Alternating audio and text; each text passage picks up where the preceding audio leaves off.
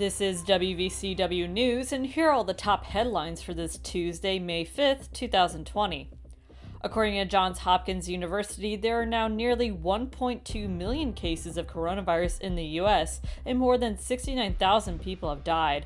This includes all 50 states, Washington, D.C., and other US territories. An influential coronavirus model, often cited by the White House, forecasts that 134,000 people will die of coronavirus by August. This nearly doubles its previous prediction. There are more potential coronavirus vaccines in the works. According to the World Health Organization, at least 108 COVID 19 vaccines are in development around the world. Eight of the potential vaccines have been approved for clinical trials.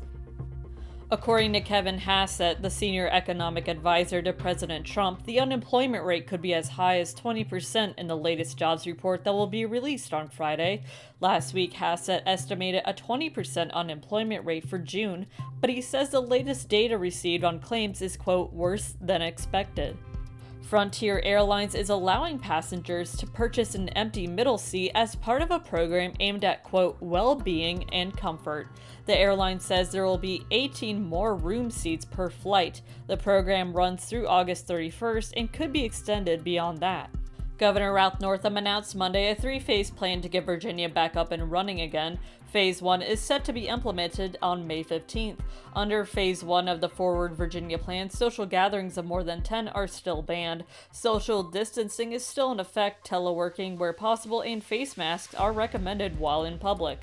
Senator Mark Warner joined 15 other Democrat senators on Monday to urge the U.S. Department of Justice to release a plan on how to address the surge in discrimination and hate crimes against Asian Americans and other individuals amid the COVID 19 pandemic. Busch Gardens says it will be extending memberships and annual passes due to the coronavirus closures. If you have an active membership or annual pass, it will be automatically extended for a period at least as long as the temporary closures. Another rally to reopen Virginia is set to take place tomorrow. Organizers say it will begin on West Broad Street, 14th Street, Main Street, 9th Street, and end on East Broad Street. It's expected to last until 3 p.m.